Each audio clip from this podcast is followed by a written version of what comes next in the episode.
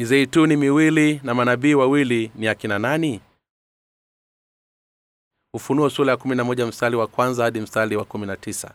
Nikapewa mwanzi kama fimbo na mmoja akaniambia inuka ukalipime hekalu la mungu na madhabahu na hao wasujuduo humo na behewa iliyo nje ya hekalu uiache nje wala usiipime kwa maana mataifa wamepewa hiyo nao wataukanyaga mji mtakatifu miezi arobaini na miwili nami nitawaruhusu mashahidi wangu wawili wao watatoa unabii siku elfu na mia mbili na sitini hali wamevikwa magunia. Hao ndiyo lile mizaituni miwili na vile vinala viwili visimamavyo mbele za bwana wa nchi. Na mtu akitaka kuwadhulu moto hutoka katika vinywa vyao na kuwala adui zao. Na mtu akitaka kuwadhulu hivyo ndivyo impasavyo kuuawa hao wana amri ya kuzifungua mbingu ili mvua isinyeshe katika siku arobaini.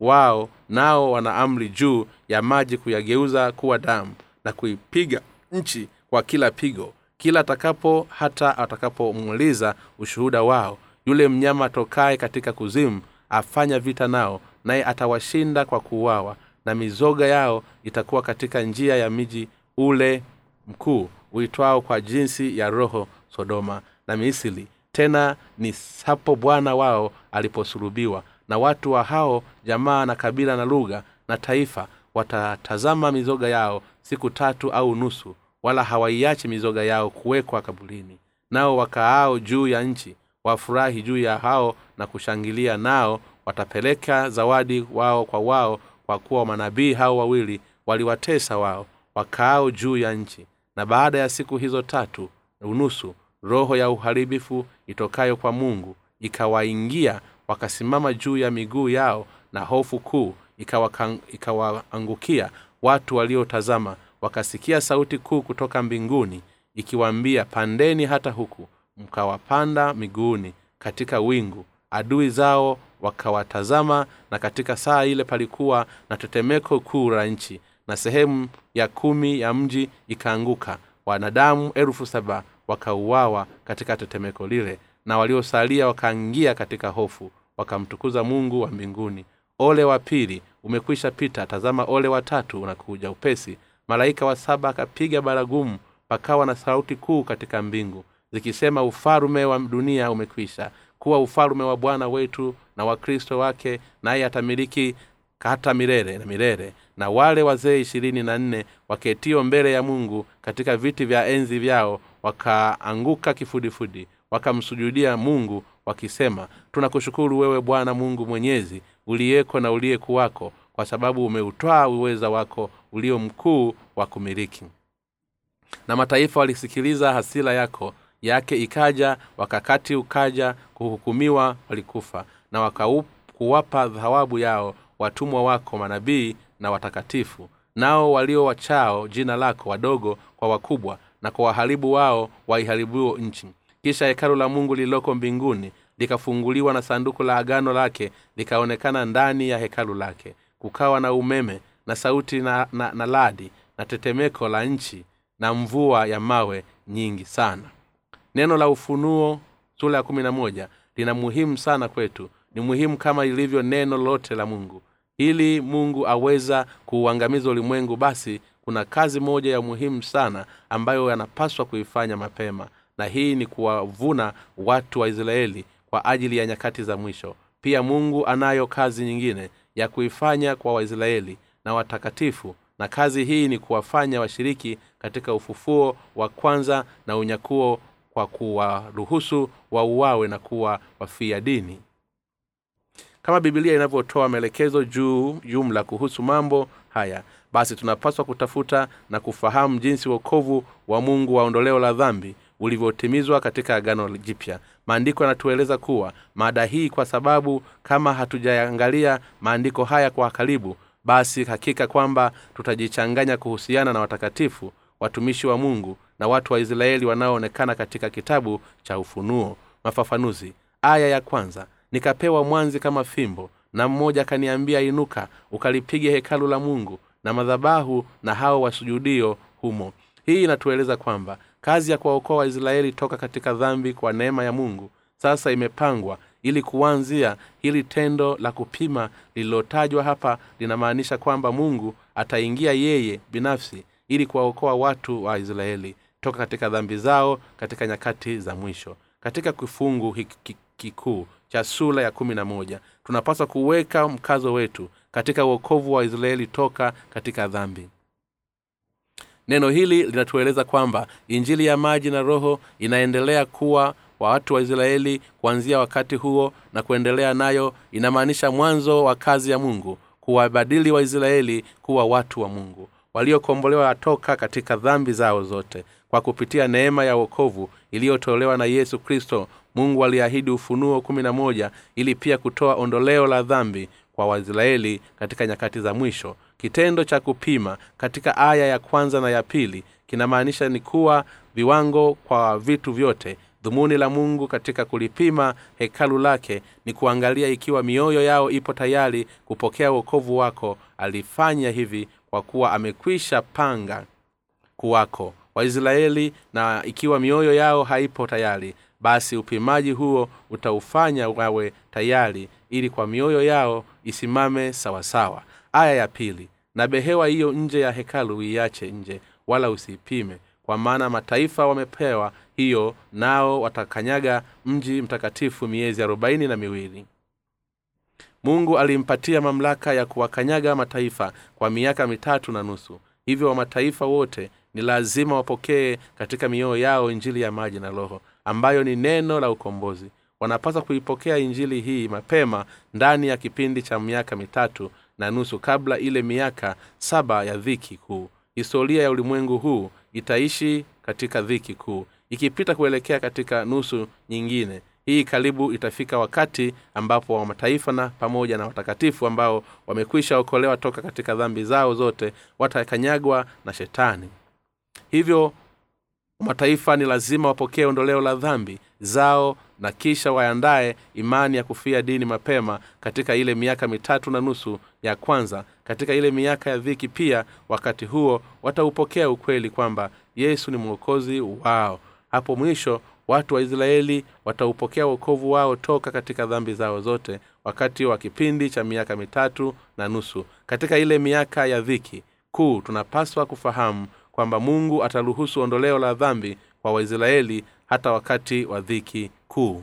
Aya ya tatu nami nitawaruhusu mashahidi wangu wawili nao watatoa unabii siku elfu na mia mbili na sitini hali wamevikwa magunia. Mungu atawainua mashahidi wawili katika watumishi wake kwa ajili ya watu wa israeli manabii hao wawili ambao mungu atawainua kwa ajili ya waisraeli wamepewa nguvu mara mbili kuliko zile za manabii wa kale. Na kwa kupitia maneno ya ushuhuda wao mungu ataanza kufanya kazi kati ya watu wa israeli ili kwamba waweze kumpokea yesu kristo kwani mwokozi wao kwa kupitia kazi za hawa manabii wawili. Waisraeli wengi watakuja kuzaliwa tena upya na kuwa watu wa mungu mungu kwa kuwawekea kuwa manabii wawili ambao atawatuma kwao waisraeli toka katika dhambi zao katika nyakati za mwisho. Mungu kwa kupitia manabii hawa anafanya miujiza na maajabu na hivyo atawafanya waisraeli ambao wakati huo watakuwa wakiongozwa na hawana manabii kumrudia kristo na kisha kumwamini kama mwokozi wao. Manabii hawa wawili waliwasilisha watu wa israeli neno la mungu kwa siku elfu moja mia mbili na sitini wakati wa miaka mitatu na nusu ya kwanza katika kipindi cha dhiki kuu. Mungu atawaruhusu waisraeli kupata wokovu ule ule ambao umewaokoa mataifa kwa kipindi cha agano jipya toka katika dhambi zao kwa kuwapatia injili ya maji na roho na kisha kuwafanya waima, waimani ili injili kwa imani. Aya ya nne hao ndio ile mizeituni miwili na vile vinala viwili visimamavyo mbele za bwana wa nchi.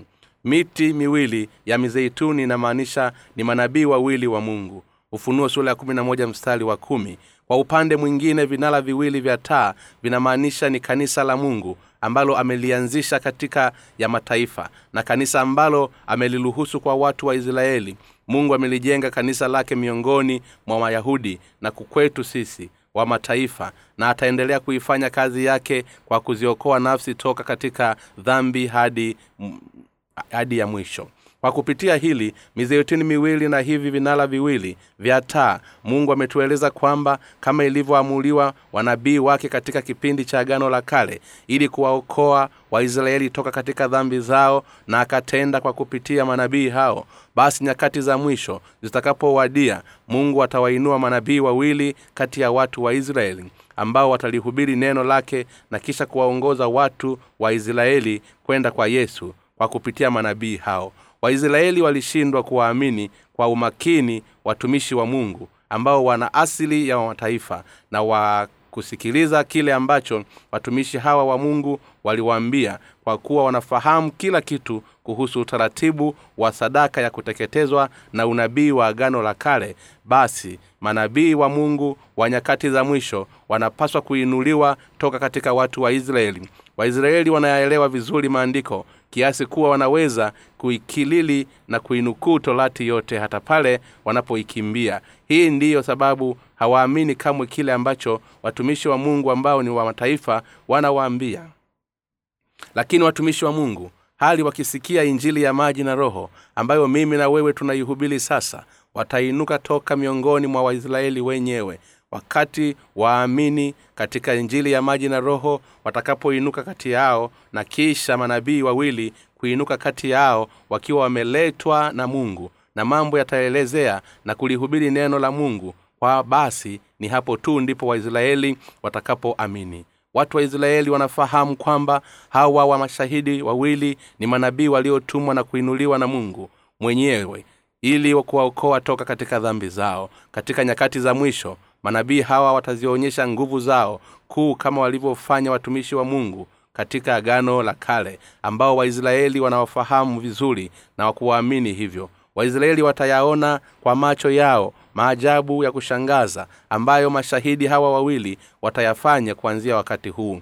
Watu wa israeli watamrudia yesu kristo na kisha kumwamini bwana watakapomtambua yesu kristo kuwa ni mwana wa mungu na mwokozi wao kama sisi tunavyofanya basi hapo watakuwa ni imani kama yetu. Yaani wao pia wataokolewa kwa kuiamini njili ya maji na roho. Mashahidi hawa wawili watalielezea neno la mungu na kisha kuwalisha watu wa israeli kwa miaka elfu moja mia mbili na sitini wakati kipindi cha miaka saba cha ziki kuu kama ambavyo wewe na mimi ambao ni wa mataifa na wakati wa agano jipya vilivyotolewa kwa kuamini katika injili ya maji na roho basi mungu atawaruhusu waisraeli kuokolewa katika nyakati za mwisho kwa kuamini injili ya maji na roho. Kama vile aya ya nne inavyotueleza hao ndio ile mizaituni miwili na vile vinara viwili visimamavyo mbele za bwana wa nchi. Bibilia inawatia hawa mashahidi wawili kuwa ni mizeituni miwili. Mizeituni hii miwili inamaanisha ni manabii wawili wa nyakati za mwisho. Katika aya ya kumi imeandikwa hivi nao watakaa juu ya nchi wafurahi juu yao na kushangilia. Nao watapeleka watapelekeana zawadi wao kwa wao kwa kuwa manabii hao wawili waliwatesa wao wakaao juu ya nchi. Hapa tunapaswa kulitazama neno hili kwa uangalifu juu ya hii mizeituni miwili. Katika kipindi cha agano la kale mizeituni ilitumika katika kutengeneza madhabahu na mimbali katika hema la mungu kwa kuweka wakifu kwa mafuta ya mizeituni mafuta haya ya mizeituni pia yalitumika kwa matumizi mengine kama vile kuwashia taa za hekaluni. Na mafuta safi tu ya mizeituni ndiyo yaliyotumika kuwashia taa za hekaluni. Mungu hakuruhusu mafuta mengine kutumika katika hekalu lake bali aliwahakikishia kwamba ni mafuta ya mizeituni tu ndiyo yanayotumika. Hivyo tunapaswa kufahamu kwamba mafuta ya mizeituni pamoja na mti wa mtini vinawakilisha watu wa israeli kuna mafafanuzi mengi kuhusiana na hii mizeituni miwili na vinala hivi viwili vya taa. Baadhi ya watu wanadai kwamba wao wenyewe ndiyo hiyo mizeituni miwili lakini mizeituni hii miwili inawakilisha wale walioitiwa mafuta katika nyakati za agano la kale. Mtu aliyetiwa mafuta wakati alipofanya kuwa nabii mfalume au kuhani wakati alipowekewa mafuta roho mtakatifu alishusha juu yake kwa hiyo mti wa mzeituni una maana ni yesu kristo ambaye alitungwa mimba kwa uwezo wa roho mtakatifu. Walumi sula ya kumi na moja mstari wa ishirini na nne.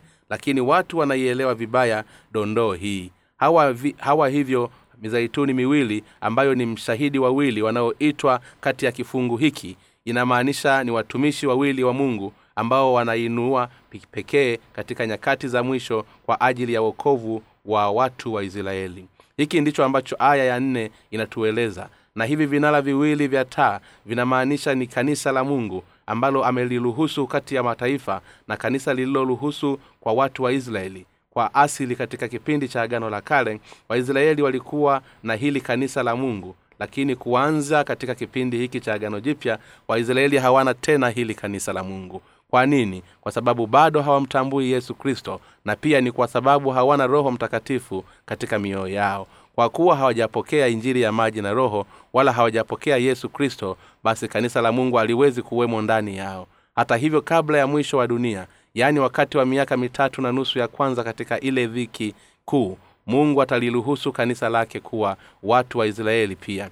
Hii ndiyo sababu bibilia inatueleza kuwa mizeituni miwili ambayo ni mashahidi wawili wa mungu bwana atalianzisha kanisa lake na kisha kuifanya kazi yake ya kuziokoa nafsi toka katika dhambi mioyoni mwa wayahudi na sisi wa mataifa. Kwa kupitia makanisa haya mungu atawafanya wafanye kazi hii ya kiroho ya kuziokoa nafsi toka katika dhambi. Hadi atakapoonekana mpinga kristo. Hii inamaanisha kwamba hadi atakapoonekana mpinga kristo hii inamaanisha kwamba mungu atatengeneza vyombo miongoni mwa watakatifu ambao ni washiriki wa kanisa lake ili kuwafanya waitumikie huduma yake na kuziokoa nafsi zilizopotea katika dhambi. Hiyo ni lazima tuitende huduma yetu iliyo sahihi ya kwa juhudi na katika imani. Aya ya tano. Na mtu akitaka kuwadhulu moto hutoka katikati ya vinywa vyao na kuwala adui zao. Na mtu akitaka kuwadhulu hivyo ndivyo impasavyo kuuawa. Mungu aliwapatia nguvu hii hawa manabii wawili ili kwamba waweze kuifanya kazi yake maalum kwa kutuonyesha kwamba yeyote atakayejaribu kuwaua hawa mashahidi wawili yeye mwenyewe ndiye atakayehudhuliwa na kwamba nguvu ya neno lake itakuwa pamoja na mashahidi hawa wawili. Hii yote ni ili kuwafanya watu wa israeli kutubu na kisha kumshuhudia shetani katika nyakati za mwisho. Kwa hiyo watu wa israeli hali wakiamini juu ya mafundisho ya hawa manabii wawili watamrudia yesu kristo. Hii ndiyo sababu ni kwa nini mungu ataruhusu uwepo wa hii mizeituni miwili yaani mashahidi wawili kwa waisraeli ili kwamba waweze kuokolewa toka katika dhambi zao katika nyakati za mwisho. Aya ya sita hao wana amri ya kuzifunga mbingu ili mvua isinyeshe katika siku za unabii wao nao wanayo amri juu ya maji yageuzwe kuwa damu na kuipiga nchi kwa kila pigo kila watakapo kwa kuwa watu hawa waisraeli hawatatubu hadi pale watumishi wa mungu ambao atawainua kwa ajili yao watakapofanya matendo haya yenye nguvu. Basi ndiyo sababu mungu atawaruhusu hawa mashahidi wawili kutenda kazi kwa nguvu zake. Hawa manabii wawili sio tu kwa watakaoongoza waisraeli kwenda kwa yesu bali pia watawashinda maadui wa mungu kwa nguvu na kisha kutimiza kazi zote za wito wa mungu atawapatia nguvu maalum ili kwamba waweze kuihubiri neno la mungu na unabii kwa watu wa israeli na kushuhudia kwamba yesu kristo ndiye maisha yaliyesubiri kwa muda mrefu na kisha kuwafanya waisraeli waamini.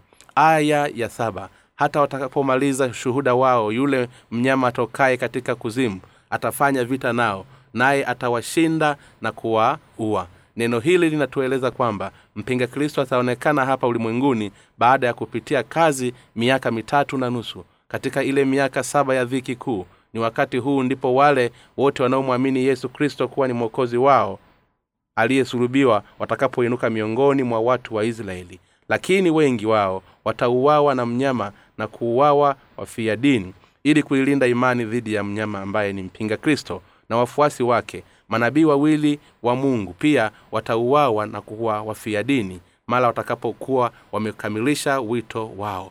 Kule kusema kwamba mashahidi hawa wawili watauawa na mpinga kristo ni kwa mujibu wa mapenzi ya mungu. Kwa nini? Kwa sababu mungu atataka kuwapatia thawabu kwa ajili ya wao kufia dini. Thawabu hii ni ile ya wao ya kushiriki katika ufufuo wa kwanza kisha kuungana na bwana katika karamu ya harusi ya mwana kondoo kurahi milele na kisha kupokea uzima wa milele. Ili mungu aweze kuwapatia watakatifu wote baraka hii basi anataka watakatifu wote wauawe na kufia dini kwa sababu ya imani yao. Hivyo watakatifu wote ni lazima wasiogope wala kukwepa kufia dini bali wanapaswa kuyapokea mauaji hayo ya kufia dini kwa imani na kisha kupokea thawabu iliyokubalika.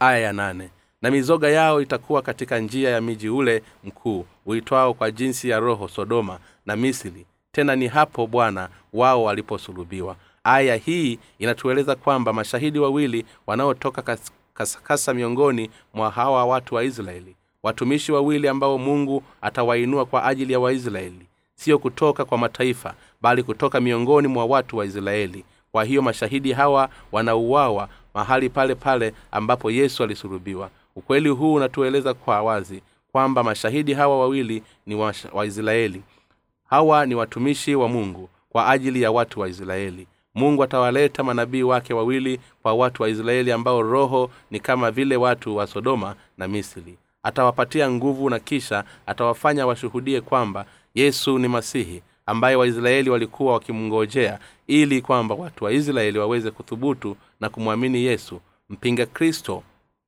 atawaua watumishi wawili wa mungu mahali panapoitwa goligota mahali ambapo yesu alisurubiwa kwa kuwa wafuasi wa mpinga kristo wana roho chafu watawachukia hawa washindi wanaomwamini na kumshuhudia yesu hadi kifo. Ni kama vile askari wa kilumi walivyomsurubisha yesu na kicha kuchoma kwa mkuki ubavuni basi wale walio na roho chafu hawatamchukia yesu tu bali pia watachukia mashahidi wa mungu na kisha kuwaua. Aya ya tisa na watu wao hao jamaa na kabila na lugha na taifa wataitazama mizoga yao siku tatu unusu wala hawaachi mizoga yao kwenda kabulini. Miongoni mwa watu wa israeli kuna watu pia ambao wanamwamini yesu kristo kuwa ni mwokozi wao. Hivyo baada ya kuona miili iliyokufa ni ya watumishi wawili mizeituni wawili basi watafurahi wakidhani wameshinda na ili kuonyesha fi, fi, hii fikra ya kushinda basi hawatafikiria hata kuwazika watumishi hao. Lakini ushindi wao utavunjwa. Vunjwa na kuwa vipande vi, vi, wakati mungu atakapofanya mashahidi wawili kufufuka na kuwa hai tena. Na hapo ndipo watakapomwogopa mungu. Wanaweza kujisifu kwa vifo vya watumishi wawili wa mungu. Lakini furaha hii haitadumu kwa muda mrefu. Maana gafla watatambua kwamba mpinga kristo hawezi kulingana na yesu kristo. Hivyo hali ya kukata tamaa na utupu ndivyo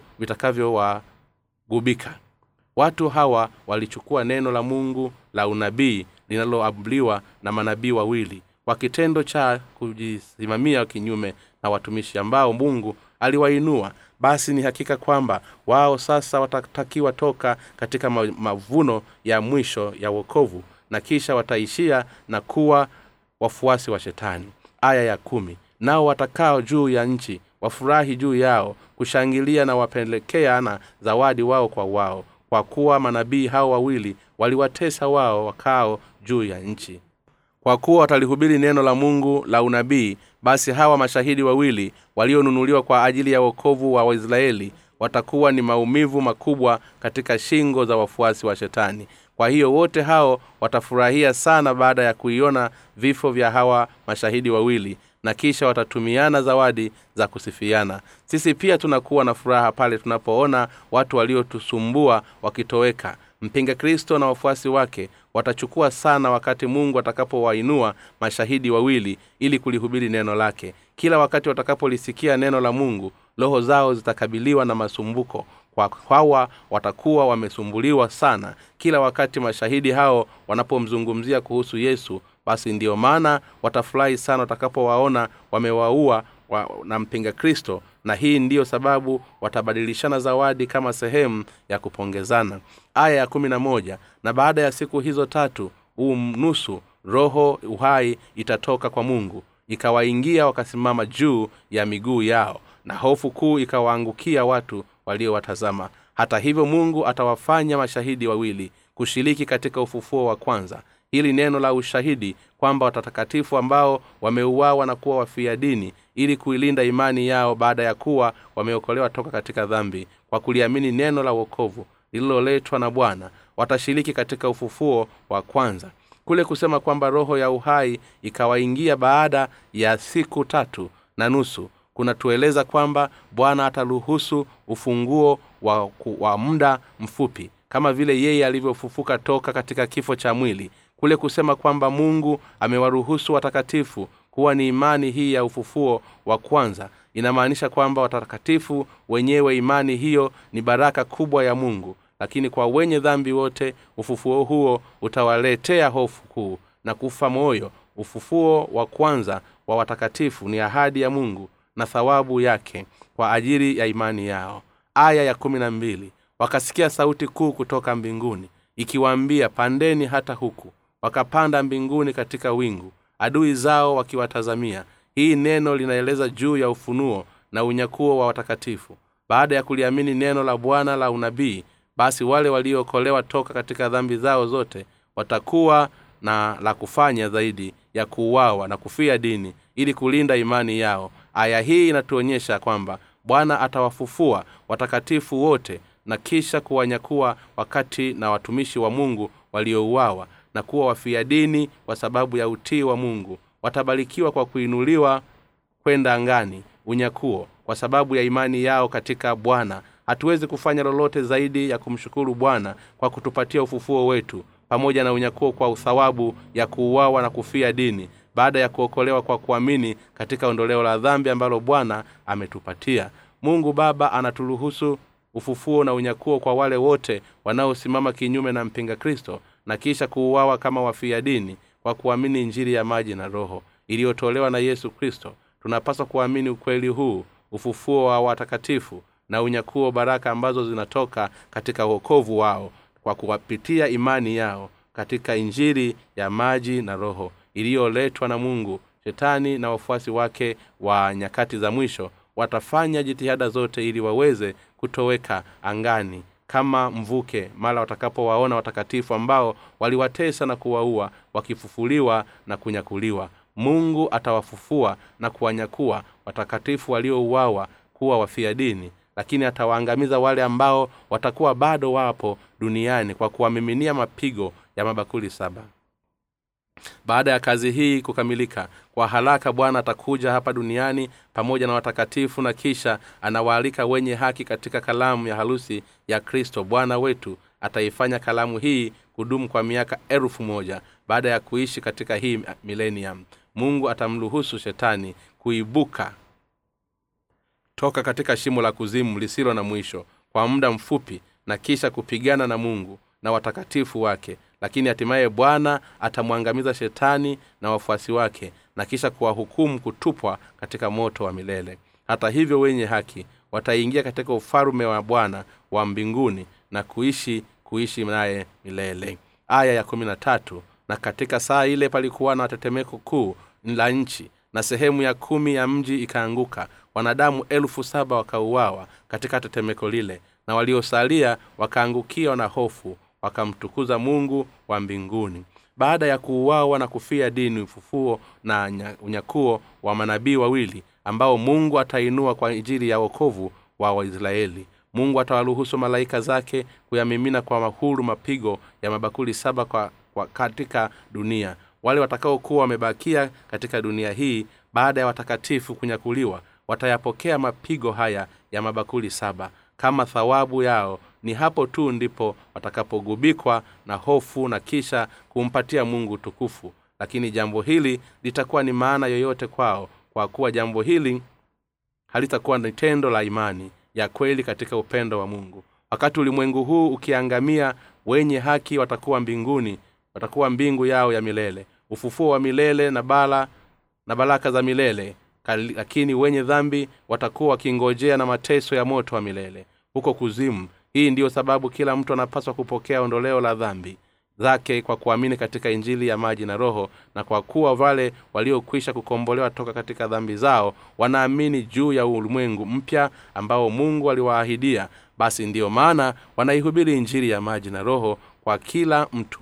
Aya ya kumi na nne ole wa pili umekwisha pita tazama ole watatu unakuja upesi. Ole watatu toka kwa mungu utawangojea watu wote wa mataifa na waisraeli isipokuwa wale walioshiriki katika ufufuo wa wao na unyakuo kwa kuokolewa na kisha kuuawa kama wafia dini. Pigo linaloonekana na malaika kupitia tarumbeta la sita ambalo linadumu hadi hadi kupigwa kwa tarumbeta la saba ambalo linaleta mwanzo wa mapigano ya makabuli mabakuli saba linaitwa ni ole wa pili. Mapigo ya matarumbeta saba yamegawanyika katika vipindi vitatu kipindi cha mwanzo cha kati na cha mwisho. Mapigo ya, ya kiasili na kuuawa kwa watakatifu kama fi, wafia dini na mpinga kristo kunajumuisha katika ole ya tatu na mabakuli ya, ya ghadhabu ya mungu ambayo yanamiminwa kwa wenye dhambi watakaokuwa wamesahalia hapa duniani. Aya kumi na tano. Malaika wa saba akapiga galagumu pakawa na sauti kuu katika mbingu zikisema ufalume wa dunia umekwisha kuwa mbingu- wa bwana wetu na wakristo wake naye atamiliki hata milele na milele. Hii sentesi inayosema pakawa na sauti kuu katika mbingu inatuonyesha kwamba watakatifu na watumishi ambao wameokolewa toka katika dhambi zao zote watakuwa tayari wapo mbinguni wakati ya mapigo ya mabakuli saba watakapokuwa yakianza hapa ulimwenguni. Kwa hiyo wakati huo watu wa mungu watakaoonekana tena hapa ulimwenguni tunapaswa kutambua jambo hili. Ufalume wa dunia umekwisha kuwa ufalume wa bwana wetu na wakristo wake naye atamiliki hata milele na milele. Wakati huu watakatifu watamsifu bwana mbinguni lakini baada ya mapigo ya mabakuli saba kumwami- kumwagwa basi watakatifu hao watashuka katika ulimwengu utakaokuwa umefanywa upya na bwana na kisha watatawala pamoja naye kwa miaka elfu moja hapa ulimwenguni. Kisha ataufuatia kwa bwana na watakatifu kutawala milele katika mbingu na nchi mpya. Bwana wetu ametuokoa sisi kama watumishi wake badala ya kuutawala kama mfalume ili kutukomboa toka katika dhambi zetu. Bwana amewapatia neema yale wanayoyafanya wote wanaoamini katika injili ya maji na roho kama uokovu wao kwa wana wa mungu kwa kuwa bwana wetu ni mfalume wetu wa milele basi atatufanya sisi watu wake kutawala milele. Haleluya mshukuruni bwana. Aya ya kumi na sita na wale wazee ishirini na nne waketio mbele za mungu katika viti vya enzi vyao wakaangua kifudifudi wakamsujudia mungu. Mungu anastahili kupokea utukufu wote. Ni dhahiri kama wa wale ambao wameokolewa toka katika dhambi zao kuanguka na kusujudu na kumsifu bwana bwana wetu ambaye amefanyika kazi hizi zote ili kuwaokoa wenye dhambi anastahili kupokea sifa na kuabudiwa toka kwa watakatifu wote na uumbaji wote milele na milele. Aya ya kumi na saba wanasema tunamshukuru wewe bwana mungu mwenyezi uliyeko na utayekuwako kwa sababu umetutwaa uweze wako ili mkuu na kumiliki ili aweze kutawala milele pamoja na watu wake bwana wetu atamshinda shetani na kupokea nguvu kuu toka kwa mungu baba. Kwa hiyo bwana atatawala milele kwa anastahili kufanya hivyo. Ninampata bwana utukufu hii ni kwa sababu bwana ndiye aliyezifanya mbingu zote za ulimwengu kutoweka na ni yeye ndiye aliyewaokoa watu wote wanaoamini katika injili ya maji na roho. Na ni yeye ndiye aliyewahukumu maadui zake kwa sababu hiyo anastahili kupokea nguvu kuu na kisha kutawala milele kwa hiyo wale wote wanaotambua kuwa mungu watavikwa utukufu wa kumsifu mungu milele pamoja na nguvu kuu na upendo wa bwana. Aya ya kumi na nane. Na mataifa walikasilika hasila yake nayo na ikajaa na wakati akija na kuhukumiwa waliokufa na wa kuwapa thawabu yao watumwa wako manabii na watakatifu na hao walioachwa jina lako wadogo kwa wakubwa na kuwaharibu hao waiharibuo nchi. Sambamba na kumiminwa kwa mapigo ya mabakuli saba kutambatana na maangamizi ya mwili kwa wale wote ambao watabaki kiroho kuwa wa mataifa. Neno hili linatueleza kwamba wakati huo kutakuwa na wakati mgumu kumhukumu kila mtu huku yeye akiwa hakimu wa, na wawote naye atawapa thawabu watumishi wake na manabii watakaotifu na wale wote wanaoheshimu yeye kwa, kwa kisha atawaangamiza wale wote wanaosimama kinyume na kutoheshimu mapenzi yake. Bwana ataileta hukumu ya ghadhabu yake juu ya wale wasiotubu. Ukuu wake lakini utawaruhusu lakini kutukuzwa pamoja naye. Hii inamaanisha kwamba bwana amefanya kuwa hakimu wa wote wema kwa waovu. Wakati bwana atakapoketi katika kiti chake cha enzi kama mfalume wa wale waliozaliwa tena upya na kisha kumhukumu kila mtu basi wewe na dhambi wote na haki na hapa ulimwenguni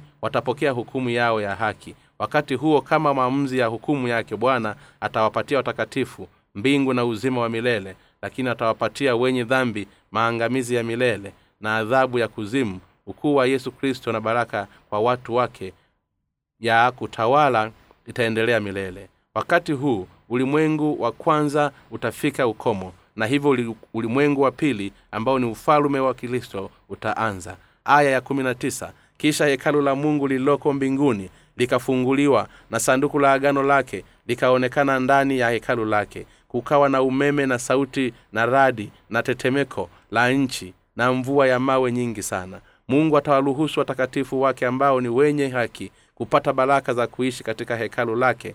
Mambo haya yote yatatimizwa kwa mujibu wa neno la mungu la ahadi kwa mwanadamu. Kati ya yesu kristo ufalume wa mungu unaanza na neno la mungu la unabii. Kisha unakamilishwa kwa utukufu wa unabii huu.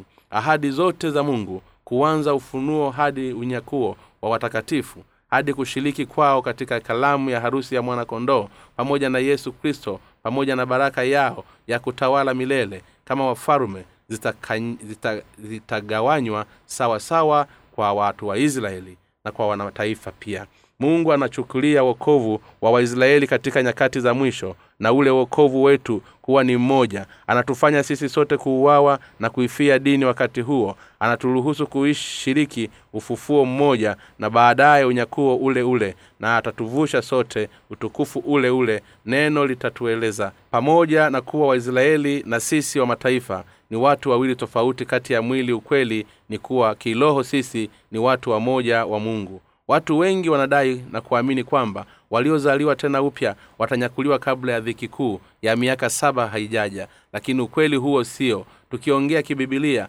watu wataendelea kuisikia injili ya kweli na kisha kuokolewa. Lakini ile miaka mitatu na nusu ya kwanza kati ya ile miaka saba ya dhiki kuu kisha mpinga kristo atatokea watakatifu watauawa na kufia dini na baadaye ya ufufuo wa nyakulio utafuata kalamu ya harusi ya mwana kondoo na kisha wataruhusu watakatifu kutawala pamoja naye kwa miaka elfu moja. Watakatifu wanapaswa kuwa na ufahamu sahihi juu ya muda wao kuuawa na kufia dini na juu ya ufunuo wa unyakuo. Pasipo kuufahamu wakati huu basi ni hakika kwamba wataendelea kushangaa hali wakiwa wamekanganyikiwa na hakisha kufa kiroho kwa sababu ya mkanganyiko huo. Wale walio na ufahamu sahihi wamajaliwa na mungu juu ya nyakati za mwisho wanaotumainia ufufuo na unyakuo wao na wataendelea kuitumania injili kwa juhudi wale wanaofahamu kwa hakuna tumaini katika dunia hii. Wanapaswa kuwa na tumaini lile lile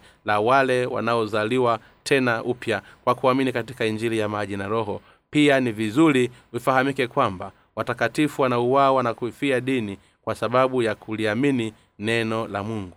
Ni kweli kwamba imani inayoweza kupambana nyakati hii. Sasa katika nyakati hizi kwa kweli wakati umekaribia na mapigo ya kutisha na dhiki kushuka juu ya ulimwengu mzima na kwa mapango mpango kristo hutokea sasa wakati wako wa kuamka. Toka katika usingizi. Tunapaswa kuzingatia kwamba tunapaswa kuyapitia mateso yote ya ile dhiki kuu. Ni muhimu tuamini juu ya kurudi kwa kristo na juu ya ufufuo wa, wa, wa, wa unyakuo na juu ya ushirika wetu katika kalamu ya harusi ya mwanakondoo pamoja na kristo. Ili tuweze kuwa na imani sahihi katika kipindi hiki basi ni lazima tuingie katika sanduku la injili ya maji na roho. Ninatumaini na kuomba kwamba kwa kufahamu kipindi hiki basi utakuwa na imani ambayo inahitajika sana na ambayo ni sahihi kabisa kwa wakati huu. Mungu wa mbinguni na akubariki. Omba kitabu cha bule katika tovuti ya www or allergy.